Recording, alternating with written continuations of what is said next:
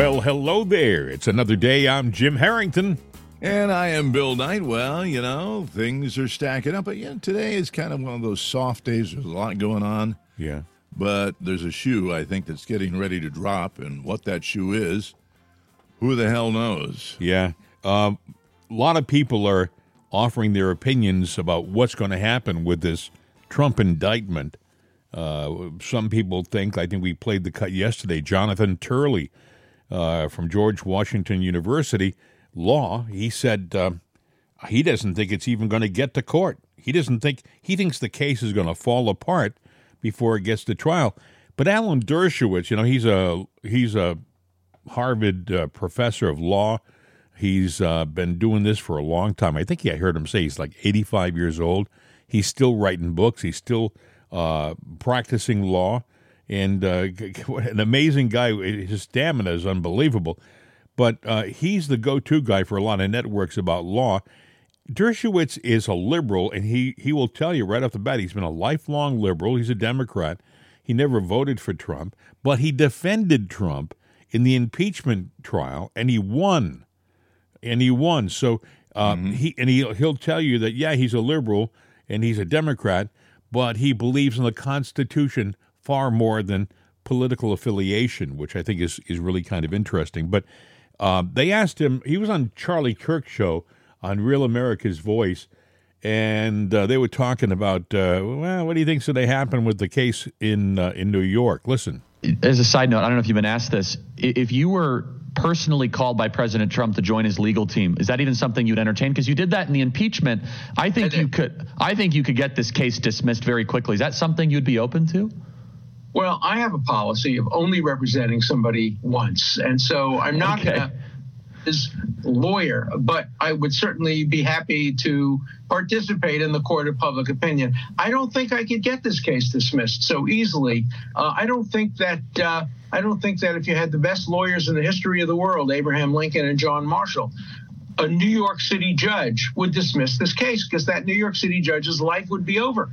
Everybody would point to him the way they pointed to me when I defended Trump. Yes. Oh my there's the man who helped Trump get free. So I don't think it's going to be easy. I think he probably will be convicted by a wow. New York jury uh, who voted for Bragg and voted for Get Trump. It will be reversed on appeal. It will never be affirmed all the way up to the Supreme Court. But uh, Bragg's going to be popular. He'll be reelected, uh, and and and he'll probably win his case unless unless there is a change of venue. So that's right, unless there is a change of venue. And I think that is the key right there. I think there will be a change of venue because that gives everybody an out.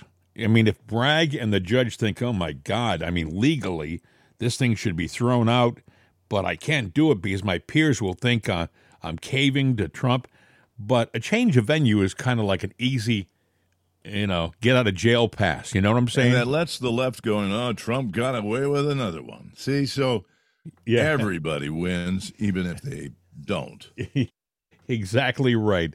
Um, interesting in that uh, I do think that Congress is going to have a say. Uh, I heard someone asked, uh, "Where's the subpoenas from Congress?" I mean, Bragg refused to come up and talk to you guys. Why didn't you subpoena him right away? And they said, "Just hang on." I heard somebody say, "Just hang on, just wait." There's something going on in Congress and I think it's going to be a heavy hammer. That may play into this whole Trump case. You may find that uh, they subpoena Bragg, bring him up to New York, and and put him on the hot seat, and essentially because you know he used federal funds, and when you right. use federal funds, even if you use a, a dollar of federal funds, you have to report to Congress. You have to explain yourself, why you're doing what you're doing. And Bragg didn't do that. So if anybody committed a, a, a crime here, a felony, it was it was Bragg. And um, this will be interesting. If they bring him up and put him on the hot seat, you got to wonder whether whether uh, that will change the whole direction of this uh, fiasco in New York. What do you think? Well, yeah, I think it'll uh, it'll change it, but um, I, I it's hard to say. I, I don't like to predict because I don't know. Yeah, uh, what's going on? I'm not a legal scholar, but uh, I, but, I, think Trump. But I do I do believe that Trump is going to get uh, like Dershowitz said. I think I think the the fix is in. He's not guilty, but they're going to make him guilty. It's going to be a hearsay, he said, she said type trial based on nothing, which is what happened before when he was impeached. Mm. You know, because they they they want to slander him. You know, and, pe- uh, people may say, Bill, you can't. They can't be so uh, narrow-minded in New York. I mean, are they are they, they are. are they so one-sided? I point to Chicago, and uh, yesterday they oh, yeah. had they had this fathead Lori Lightfoot for mayor, who was destroying the city, literally destroying the city. The murder rate was up, uh, crime rate uh, was through the roof. So they get rid of Lori Lightfoot, and you think, oh, Chicago's coming to its senses. No, no, no, no. And then they hire, then they elect this this other liberal who is even more liberal than Lori Lightfoot. I, I forgot his name. I haven't got it in front of me, but I do know that he is uh, anti-police. Uh, he's a racist. You say, he, you know, he's he's a black guy who hates white people, and you you can say, well, how can you say that, Jim? Well, I didn't. I'm not saying it. He facts said it. Facts. He said it. Uh, like a yeah. day or two before the election, he was he was uh, coming down hard on white people, and you know, it has to be a balance in our society. Balance is the name of the game. You can't have one side, no matter what their color, you know, being a racist against the other side. If it's wrong for whites to be racist against minorities and blacks, then it's wrong for uh, blacks to be racist against whites. It, there, you can't you have you can't have it both ways, and that's the problem in our society. We we have double standards all over the place. double standards all over the place. You know, we were better off before all this stuff started taking place. I mean, was there discrimination against blacks? Oh, yeah, there was. Oh, yeah. Um, there's no denying that. But for the most part, we as a people had evolved. And we got to a point to where, for the most of us, we didn't see color, black and white. Right. You know, now, now if, if you wanted to sit there and make it a racial issue, boy, was there a discussion to be had there. But we were going along just fine. Now, you know, you got what's going on in Chicago right now. Uh, Stacey Abrams, she's put her political dreams on hold because uh, what is it? Howard University she's going to. Really? No, no, she's not going to president. No, she's going to teach black issues and uh, black lives, what matters to them and, and what they're facing. So, you know, are we have the Democrats created a divide, and then they're taking uh, taking you know some black leaders and using them uh, as leaders to uh, to put this wedge mm-hmm. in society. You know, I think I, I think I, people. I think we're there. I think we have that wedge in our society, and I don't know that we ever get that. They're wedge hammer it in deeper. Yeah. Do you know, Bill? Uh, people say, well, you know, can we be so narrow minded? Aren't we a far more uh, awake society? I, am a kind of a student of history. I, I American history. I love American history. Um, this is kind of like the Civil War. Can you imagine hypothetically? This is just a hypothetical uh, thing here. You take Abraham Lincoln, you put him in uh, South Carolina during the Civil War, and then try a case against him. Take Abraham Lincoln, who is the president of the Union, and you try a case with the a South Carolina jury in 1863. Do you think? Right. Do you think? No matter how good the case, do you think Lincoln would win? Uh, no matter how strong the case, would Lincoln win the case in South Carolina? No. That's what's happening with Trump in New York. It's exactly yeah, what's happening. You know, we this is bigger than South Carolina. Yeah. Oh, yeah. It is. No, I'm just using that as an as an example. You couldn't take Lincoln, who was uh, uh, an honest, strong, forthright American president, and put him in South Carolina during the Civil War and expect a fair trial. What they've done is they've taken Trump, who is an honest man and who's done so much good for our country and and, uh, and has so many followers and, and supporters.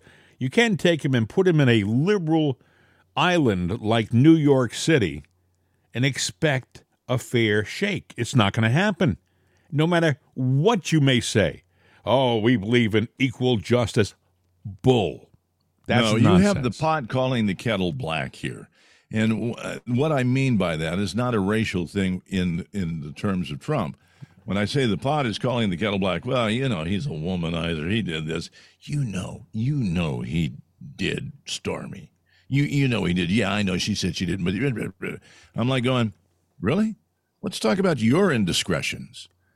You know, and no. you don't know wh- whether he did or he didn't, and it's not even the case. Let's say hypothetically. Let's say hypothetically, he did all things that. Uh, let's say he had sex with Stormy. Is that illegal? No, it is oh. not illegal. Did Stormy claim that she was raped? Nope. Was and and, I'm, and by the way, Trump has denied ever having had any kind of sexual relationship with Stormy Daniels. But I'm just saying that if there were an, a scintilla of truth to the accusations, it still wouldn't be a felony. They're going after him for document uh, fraud, essentially. They're saying that he fudged the books. And by the way, do you think that a guy who's worth $10 billion even sees the books?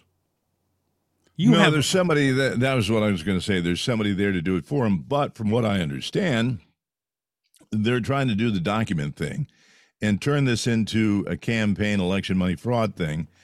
Well, campaign money wasn't used. The way that this thing was set up, they're claiming that they don't have documents that they have to have that he didn't have to provide because it had nothing to do. One had nothing to do with the other. Yeah. So they're making this up and trying to fabricate uh, and make a connection here. And all they have to do, if they don't have anybody that can connect those those dots because they don't connect, then they've just got to lay the case out with enough people going. Well, that's really what had happened. You you don't see it here, but that's what's happened. You don't see it at all. There's no paperwork for that. They say this was all above board, and they have paperwork to prove it was above board, but we know better. This is a kangaroo court. It's a fixed court. It's a fixed deal. If he's forced to try the case in New York, he's going to lose. That's what Dershowitz is saying. He's going to lose. He could show absolute positive evidence of innocence that it didn't happen. He could show it in full color right there in front of the judge and jury but in that courtroom, in that location, amongst those people, Trump is going to lose because they are biased. Period. Mm-hmm. And it, and it's not going to get any better. So the uh, the biggest hope they have two hopes: change of venue, which should be almost automatic. It should be Ought almost be. automatic, but even that I mean. But I do think the hammer from Congress now, and this is the other thing, Bill, we have to talk about. You know, the Republicans have got to circle the friggin' wagon and start firing a few. I don't mean this literally. I don't mean this literally. You got to watch out what you say sometimes. You know, you get carried away. The, the Republicans got to circle the wagon, wagons and they got to start showing some cojones. You like that? That's a, I think, a Spanish word. They got to show a little cojones. They got to do something. They can't just talk a good talk. They got to walk the walk. They got to start being a little uh, a little rowdy themselves. If the Democrats, hey, look at what the Democrats do. They they impeached them twice on nothing, trumped up charges. I hate to use that term. It sounds like we're playing games with words, but yeah, but he, they impeached him twice with that Russia, Russia, Russia. They've gone after mm-hmm. these classified documents, and everybody will say, he had a handful of classified documents. You saw them on the floor. Biden's got 1,300 uh, documents all over the northeast, uh, northeastern United States, in Chinatown and in Boston and uh, everywhere else. The Biden Penn Center or whatever that thing is called. And someone said to me, by the way, that Biden Penn Center has got uh, all these visit, visiting delegates from all over the world visiting the Penn all the Biden- time. Yeah. So wouldn't that be a great place to pass off documents you want them to see? You know, you, Oh, you, you Absolutely. Just happen to leave it laying over there. Yeah. And I'm not going to see you when you happen to be going through it and going, let me get my phone here. President Trump has them locked up in a safe in Mar-a-Lago that is protected by the Secret Service of the United States, and they have a problem with that. But Oh, yet, no, no, no. You saw the picture that they put out there, you know. He had the box sitting on the floor, No, no. cross-legged Indian style, and had them all laid out in order. that's not what the on the carpet. You know that's what that, Yeah. that's the picture, and Yeah. that's what people believe. That's right. They don't realize that this the uh, Secret Service actually, uh, the FBI rather, actually laid that out on the floor so they Instead could take having a a, pajama party with records, Yeah. he had, well, he did have a pajama party with records, court records, and sealed documents. Yeah, come on, you know, th- at some point in time, you know, how stupid do you think I am, or is it if you believe this kind of stuff? How stupid are you? Another thing is this: if they beat Trump and if they knock Trump out of the race, who are they going to go after next? They're going to go after you and I, you and me. You know, they're gonna they're gonna go after us because we believe what Trump believes, and they have no room for that in their world. You know, why do you think in communist and socialist uh, societies they have re-education camps? Re-education camps, meaning if you believe something different than the than the uh, philosophy of the government, they'll take you physically away to their camp where you are Brainwashed. exactly. Exactly. Exactly what And they do. don't you think for one second, don't think for one second the far left that we have in our government today wouldn't do the same thing to those nasty rabble rousers, the MAGA people. The MAGA you know, people. they're doing it already. We've been, we have been led and manipulated and programmed via the media, uh, Hollywood. You know, look at the uh, look at the trials that were way back. What was it uh, against Hollywood and the Communist Party? The Yeah. Inquisition that went on there. Yeah. And, you know, these are the people that have the capacity to program our minds and our Yeah. thoughts and our very being. Yep. You know, they- They've been doing it for a long time and they're going to continue to do it, uh, but they're just gonna, not going to be quite so subtle as we progress along. Well, we are uh, at a turning point in our society. Uh, Jason Whitlock, he had some thoughts about the indictment, which were kind of interesting yesterday when he was on a previous uh, uh, Tucker Carlson show. He was on last night, and Whitlock, he's a smart guy, and uh, he said the quiet part out loud on Tucker's program. Listen to what he said. He calling Trump the most righteous person in the world, but anybody looking at this knows that Alvin Bragg and the Democratic and the leftists are are, are lawless. They, they don't believe in fair justice, equal uh, treatment under the law. They don't believe in that, and and so you can't have partnership with them. And then if you go down to verse 17, Paul talks about God's instruction that you got to come out from among them and separate. That's what God instructed.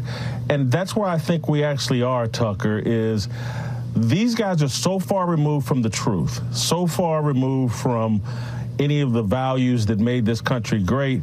We can't really have partnership with them.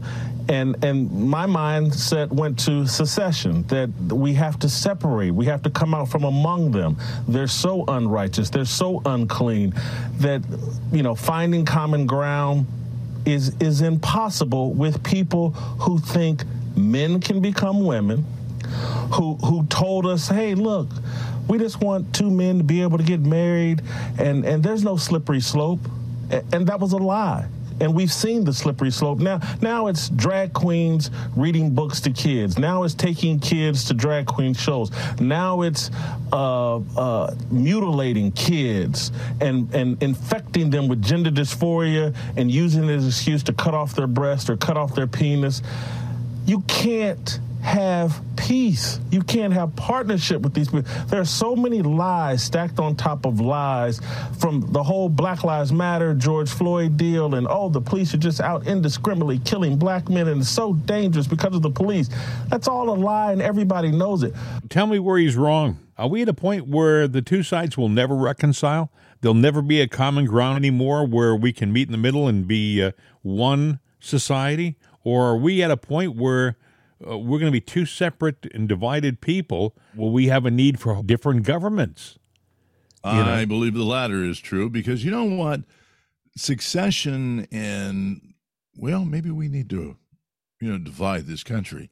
That was mumbled maybe two years ago, maybe even before that. That was just something that said, this isn't working. It's going to have to change. But we, we muddled it and around and talked amongst ourselves. And then uh, who was it uh, that said the national divorce? That was, was Marjorie it, uh, Taylor. Was it Marjorie Taylor Greene? Yeah, Marjorie yeah. Taylor Greene said when she said that she was the first one instead of you know thinking it quietly. She thinking out loud, and everyone said, "Whoa." Yeah. Well, well that's what I've been thinking. Let's think about that for a second. How how could that work in our society? Would well, we... that's the problem. Uh, not the problem, but it. Look, every state is riddled with blue and red. Right now, uh, actually, throughout the, the the heartland of America, there's more red in these states than there are blue. But right. blue have uh, they have geographical strongholds in the major cities, which give them districting clout. Uh, and that's like like New York and Chicago and Los Angeles, yeah, the big cities. Yeah, you got all that going on, but at some point in time, you know, it's going to be like the old west, where you're going to have to pack up your wagons, you know, hitch up the horses, and you're going to have to go to the the the conservative promise, promised land or the liberal promised land, and that's that.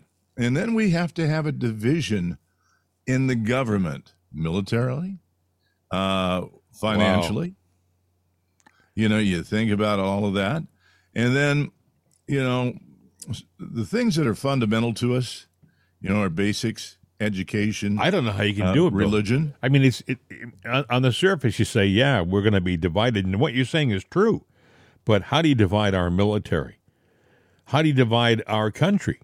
You know, I mean, eh, do you think every conservative who lives in New York City is going to want to leave, even though it's a, a liberal uh, cesspool right now? And I say liberal cesspool. Let me tell you why I say that. Uh, I was listening to, uh, was it Marjorie Taylor Greene?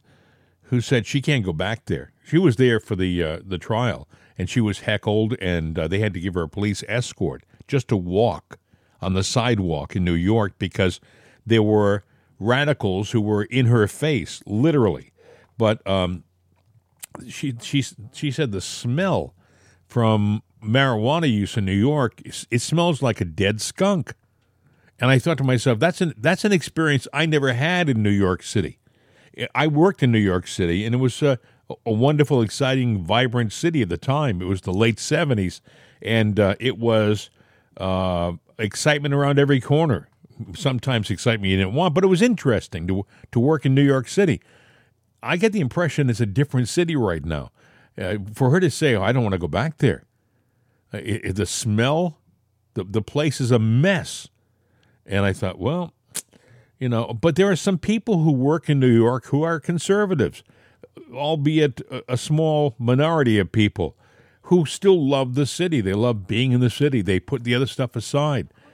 They so, love what it was and what it stood for, and they're holding on to that dream. But at some point in time, it's like having a car going, oh, I got this car when I got out of college. It was the first car I ever bought. Yeah. You know, the wife and I, when we were just kid dating, well, you know, the Bob Seger song. Yeah. Uh, but either way, that car is special to me.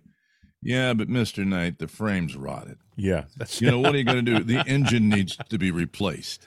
You yeah. know, and you know, see those little bumps in the paint job? Yes. Well, if you reach down under behind, feel all that stuff flaking away? Mm-hmm. You know, you're one bump away from your whole fender just dropping to the ground in a Ooh. bunch of rusted flakes. Body rot, you huh? Know?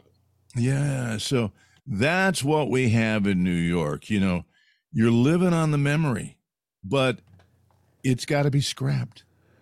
You know, this Wow. is almost like the old, uh, uh, what was it, Kirk Douglas that did it, uh, where he played Snake, Escape from New York. They, it was so bad during, I forget who was mayor at the time, Koch or something Yeah. and they took New York and they turned it into a prison, a big uh, a big prison, built Yeah. a wall, and then ironically, the presidential plane had a problem. It crashed in the pod, that the the escape pod that the president was in, landed in the the penal colony, New York, where they just said, you know, seal out that city, let them live by their own rules, their own law. It was a jungle. Yeah. it was a Well, great movie. I don't. I, I remember it. That's what we got. I think uh, was it uh, uh, who was it uh, Jeff Bridges or somebody or somebody.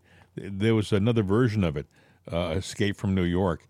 Um, but you you know you wonder uh, is is a, a split even possible in this country? Literally, I mean, could you divide this country in a fair way, an equitable way that wouldn't cause a war?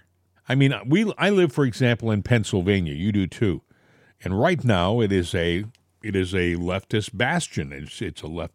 It's got a uh, a- a Democratic governor, and I think that the legislature is Democrat now. I mean, it's it's just a Democrat stronghold right now. So if someone says that Pennsylvania is going to be part of the blue country, and if you want to be free, eh, being conservative, uh, you're going to have to move. I don't know that I could do it. I don't know what Well, I. those are decisions you're going to have to be uh, that are, you'll have to make.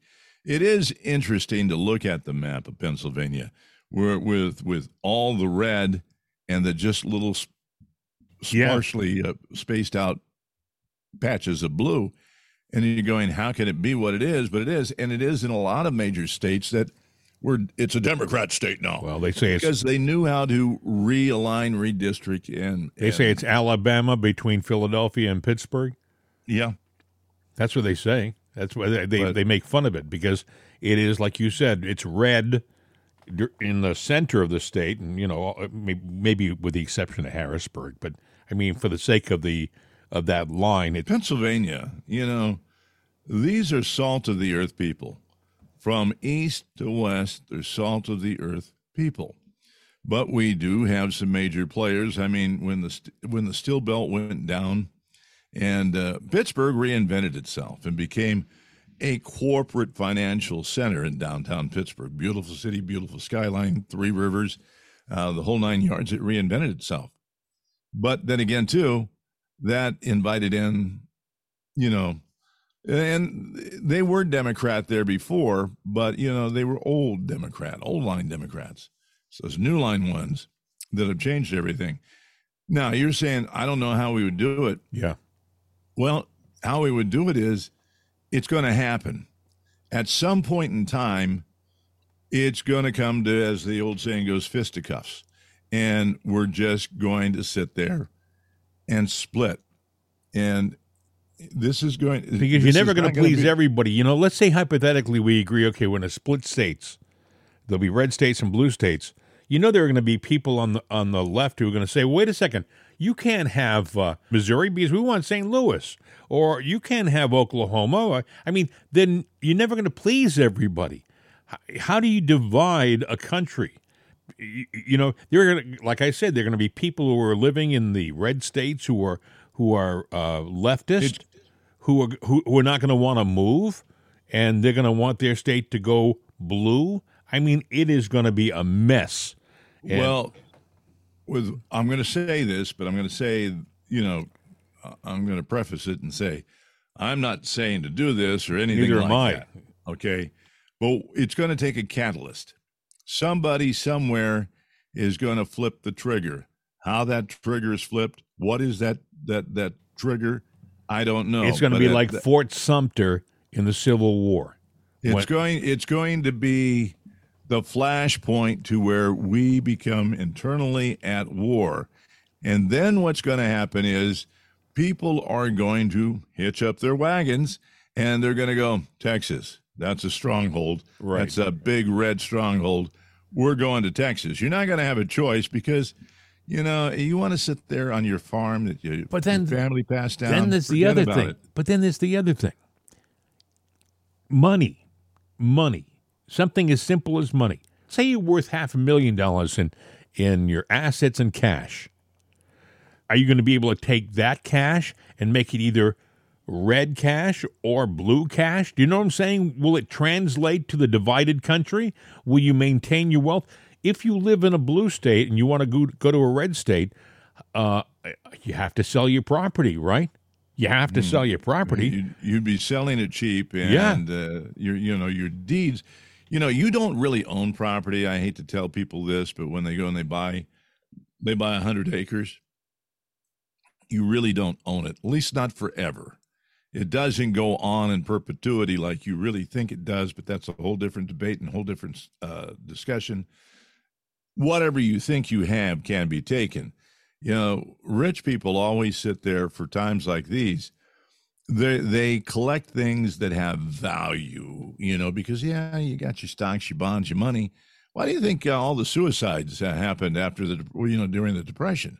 Because all their money was tied up in banks, and then it, they they were became broke, penniless, and they they they didn't know how to survive You know, in you the talk real world. you talk about property bill uh, in in Pennsylvania uh, up until the mid '70s, when you bought a, a piece of land, you owned that land and everything below it. I mean, you owned Mineral rights. prop- mineral rights. Someone along, came along in Pennsylvania and said, you know.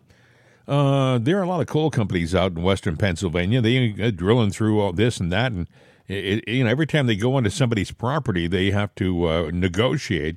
Why don't we just uh, sell the the homeowner up there on the surface just the surface property, and everything below his property uh, is is not theirs. So, I mean, for example, if you dig a hole in your backyard, technically, technically, uh, the dirt in that hole isn't yours.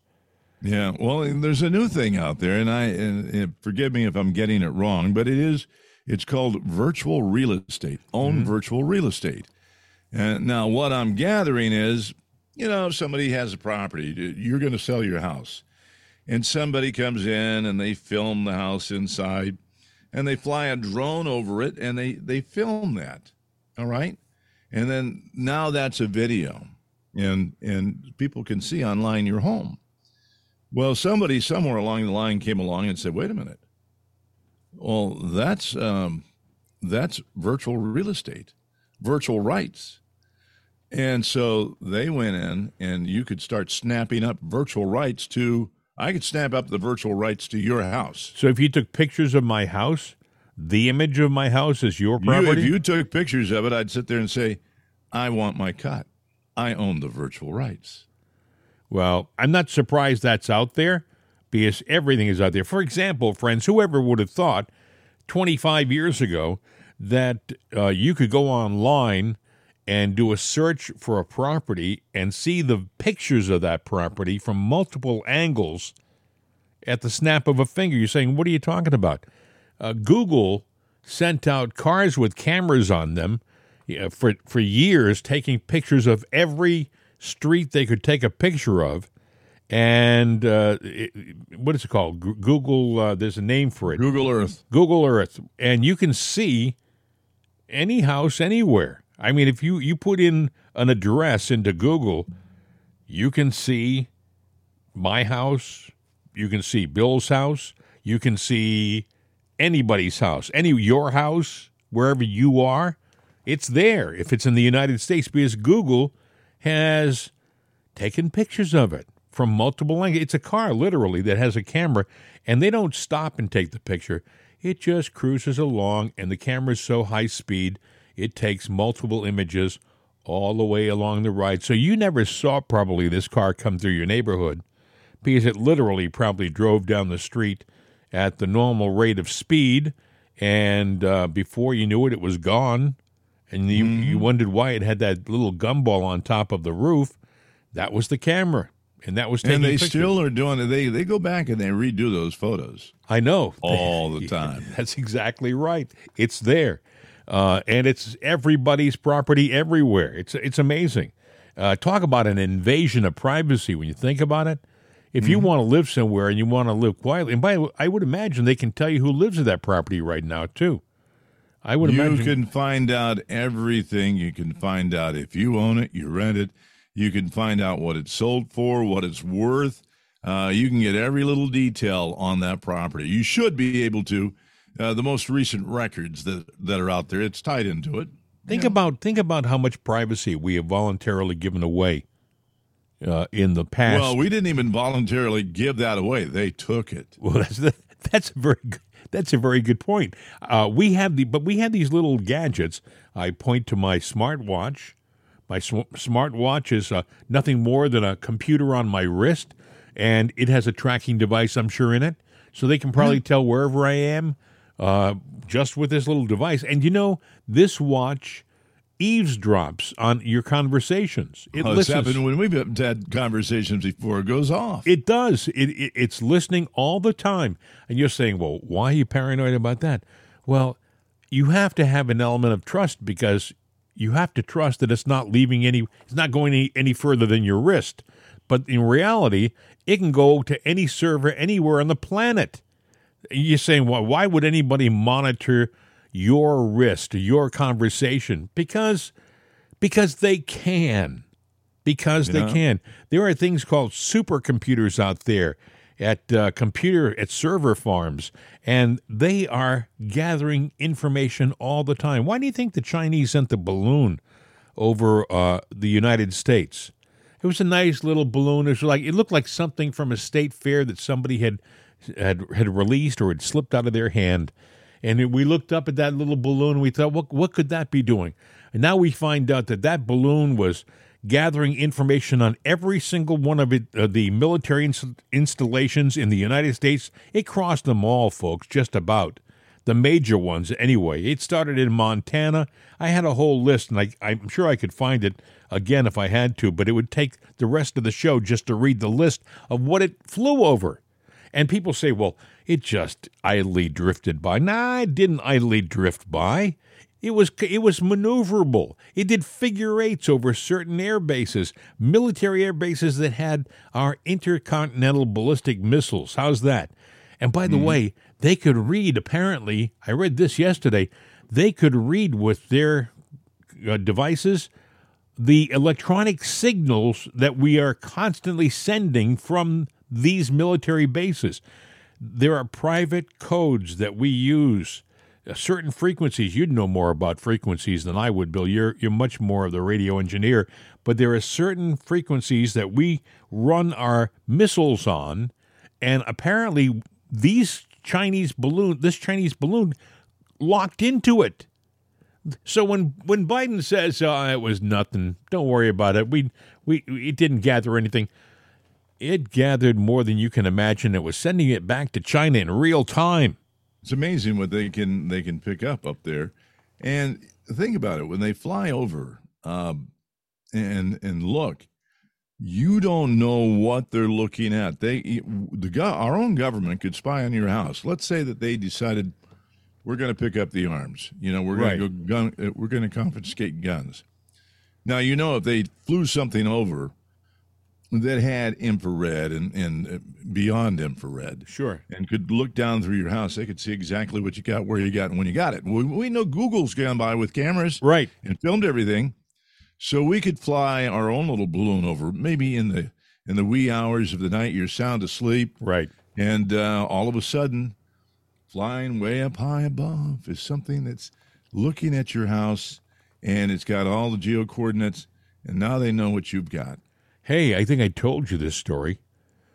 One night, this is uh, about a year ago, uh, in my house, in my property, my wife uh, looked out the back window.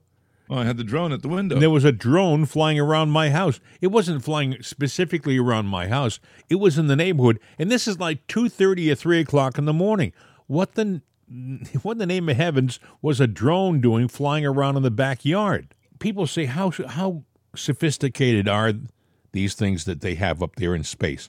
I was told the the intelligence agencies have got satellites that can see a stamp on an envelope from outer space. Forget looking at a house. You know, we see when they blow up a house, you know, we'll see uh, drone footage of the the house being blown up in combat. You know, boom, we took out that guy.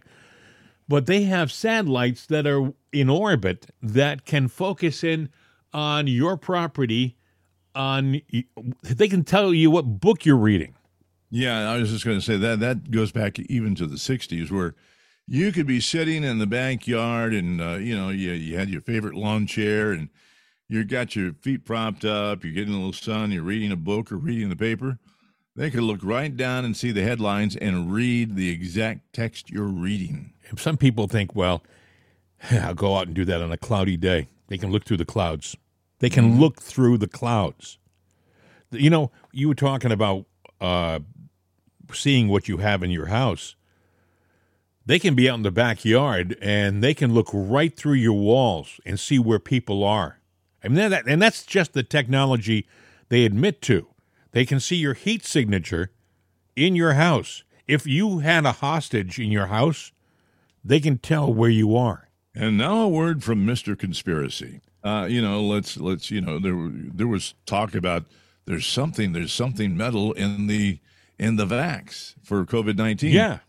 Well, let's forget about that. Let's say you got the flu shot. You know, we've been getting flu shots forever.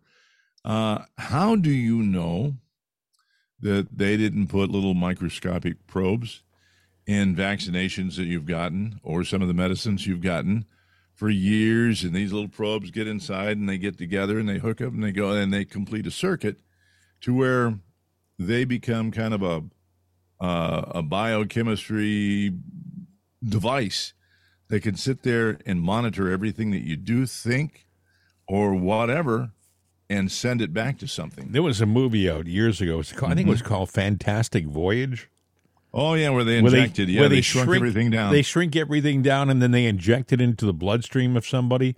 And the voyage was in the in the circulatory system of a person.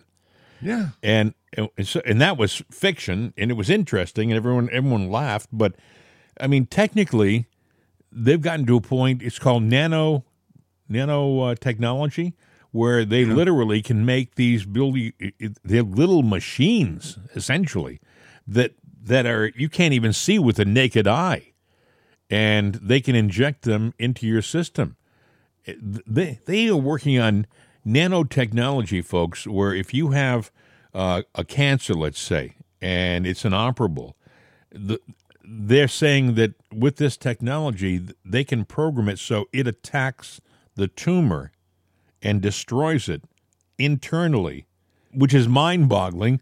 But they're saying that they're not too far away from doing this.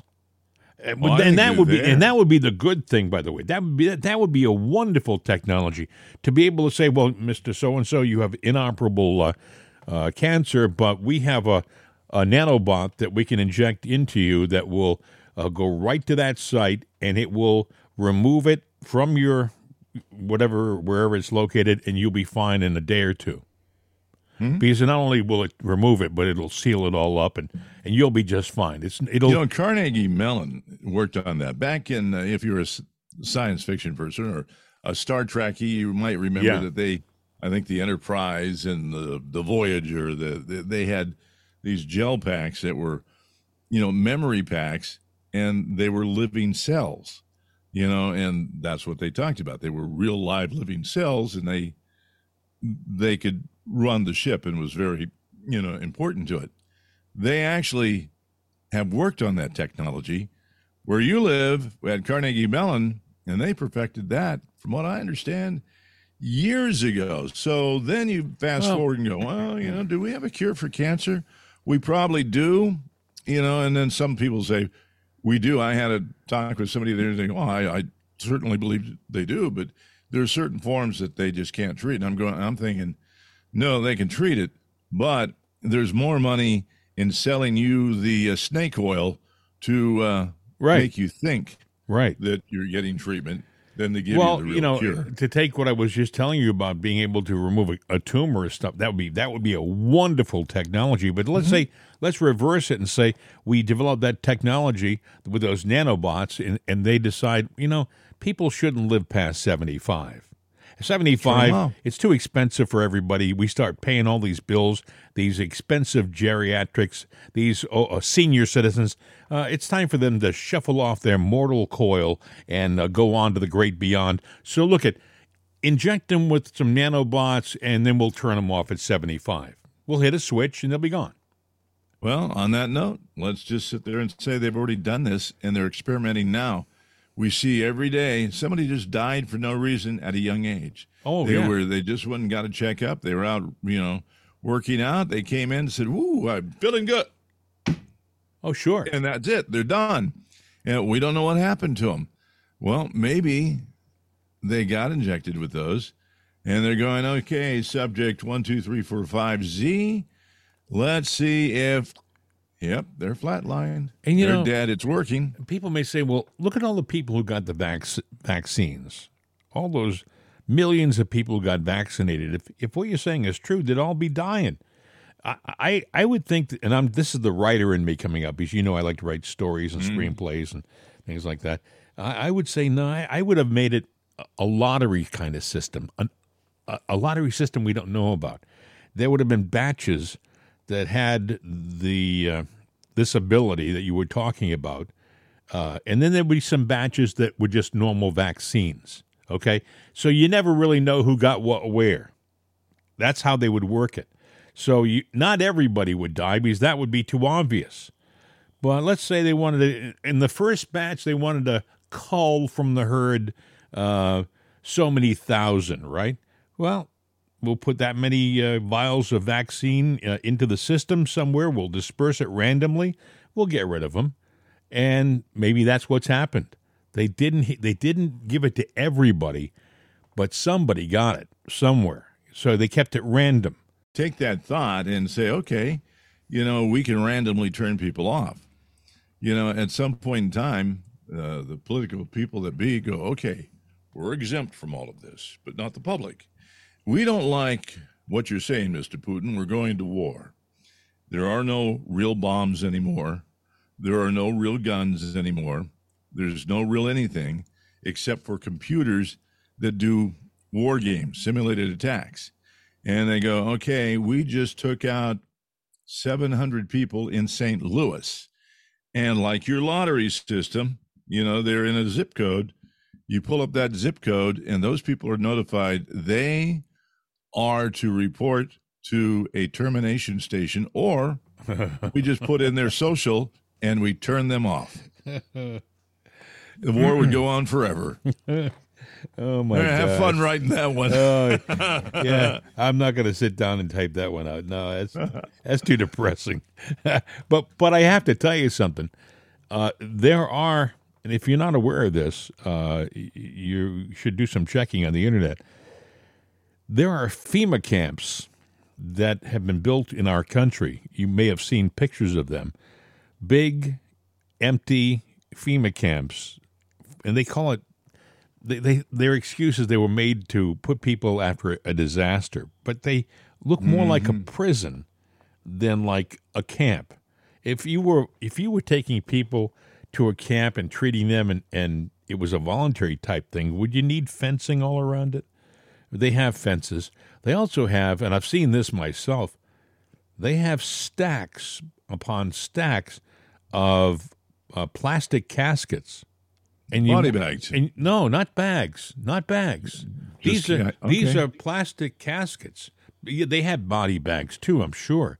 You know, to take the bodies and bring them back to. But these caskets themselves are biodegradable, I would imagine, and they're caskets, and uh, they're sitting in stacks in open air yards, and you got to wonder, what the heck do they have that for? Why do they have that? So, I mean, there's a lot of things that we aren't privy to, folks. I mean, whoever th- would have thought that a president of the United States, who in our history, when they when they end their their office, they're they're treated with reverence and respect. Whoever would have thought that we would have seen one attacked viciously by the opposition and and brought to court and uh, put into the, the situation that that Trump has been put into. And by the way, when they put him in that situation, all of his supporters feel it, and they know it too. They know it. If you, Look, yeah, it's an attack on him, but it's really an attack on us. And back to the original point: Are we at a point to where we are going to? Uh, we can't get along. We have to have a divorce. Um, y- yeah, we are. We are on the verge of something very nasty, very evil. But there's still war lingering out there too. The threat of war.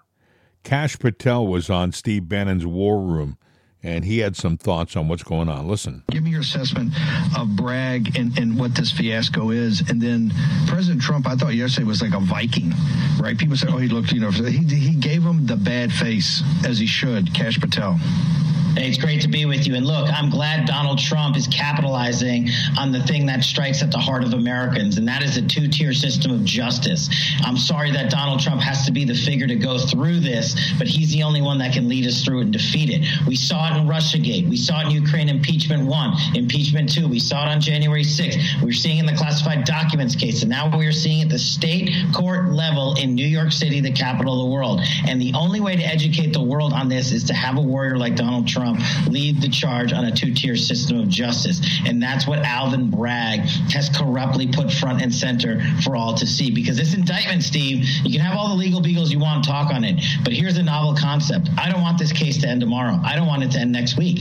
I want Donald Trump and company to bleed Alvin Bragg dry over the next two years of discovery so we can educate the American public on the fraud and corruption that is the New York State judicial system and the DOJ and FBI that helped fund this prosecution. I want every member of Congress, like I called on last night, where are the subpoenas? Alvin Bragg has already said he used federal funds to investigate and prosecute Donald Trump in a state court. Why hasn't the Judiciary Committee and Oversight Committees issued subpoena after subpoenas? Do they forget what the January 6th committee did to us? There is a two tier system of justice, not just in the executive and judicial branches, but in the legislative branches. And I'm calling on Congress to act and put the documents out, the receipts, as Steve Bannon always says, so the American people can read them. It is not a right wing conspiracy. The two tier system of justice is here, and we have to destroy it.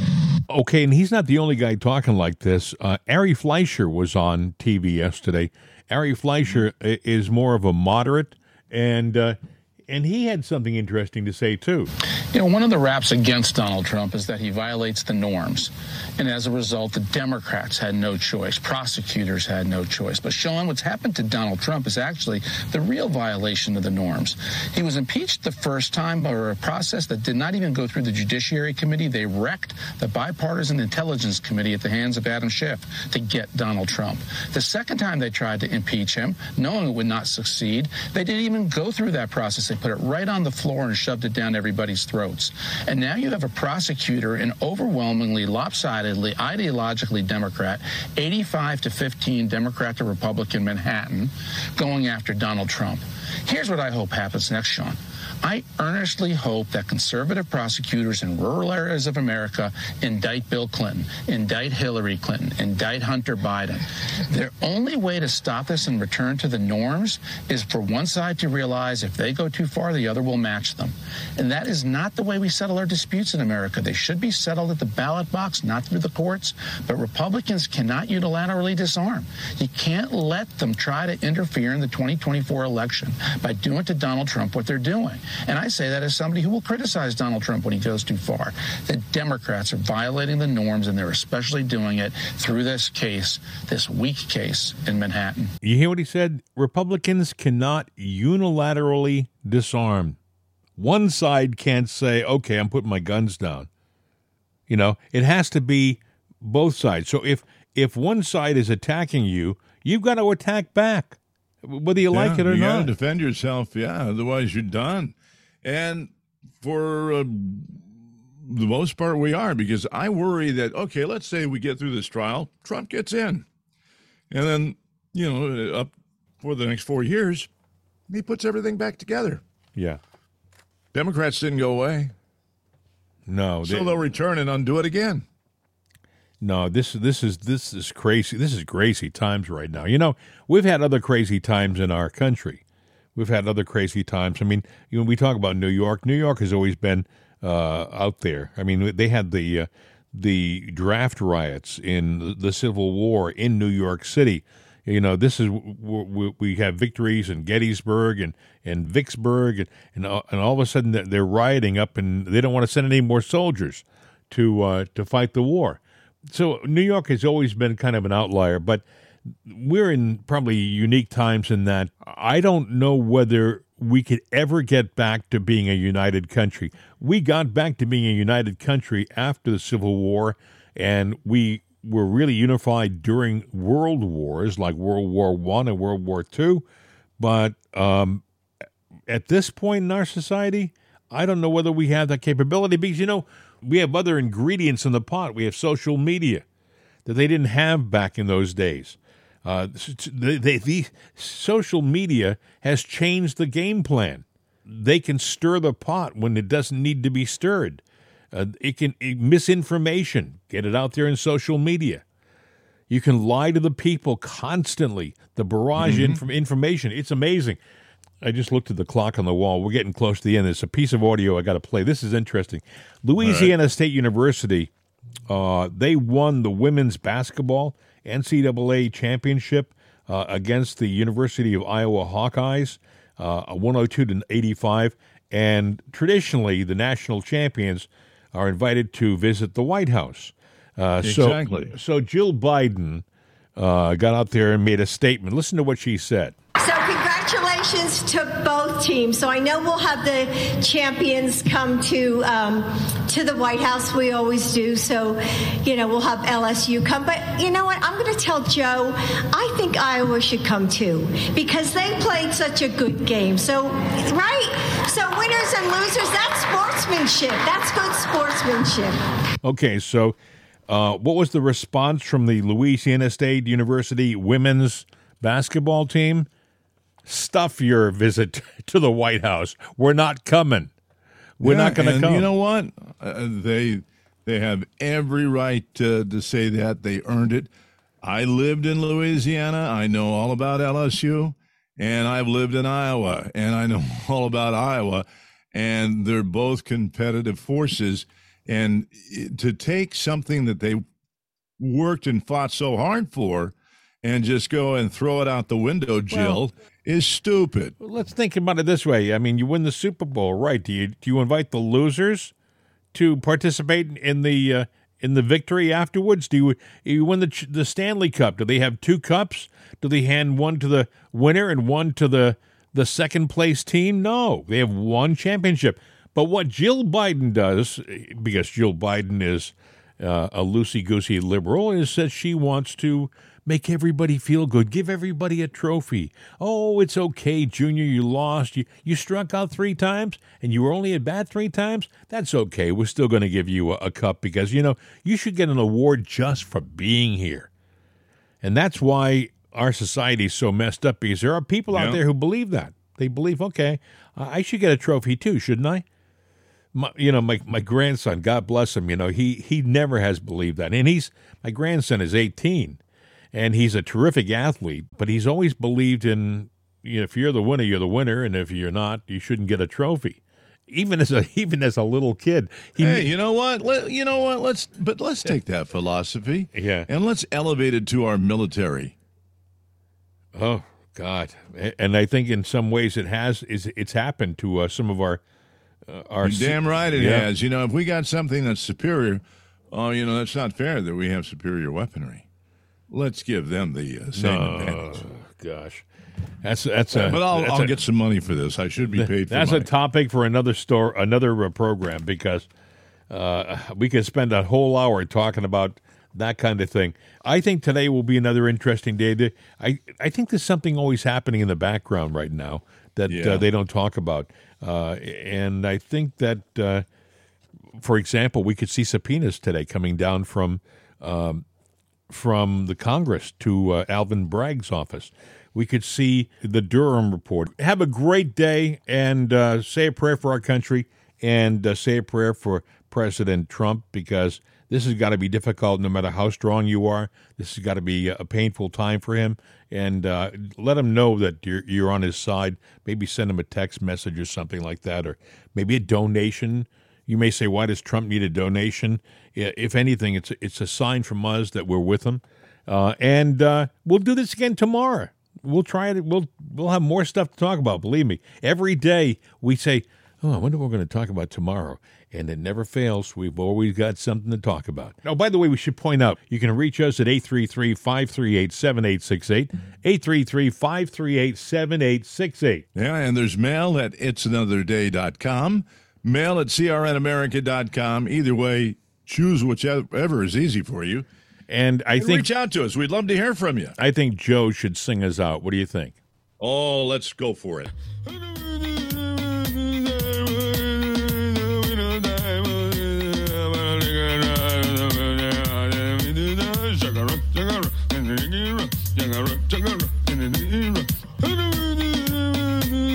Go, Joe!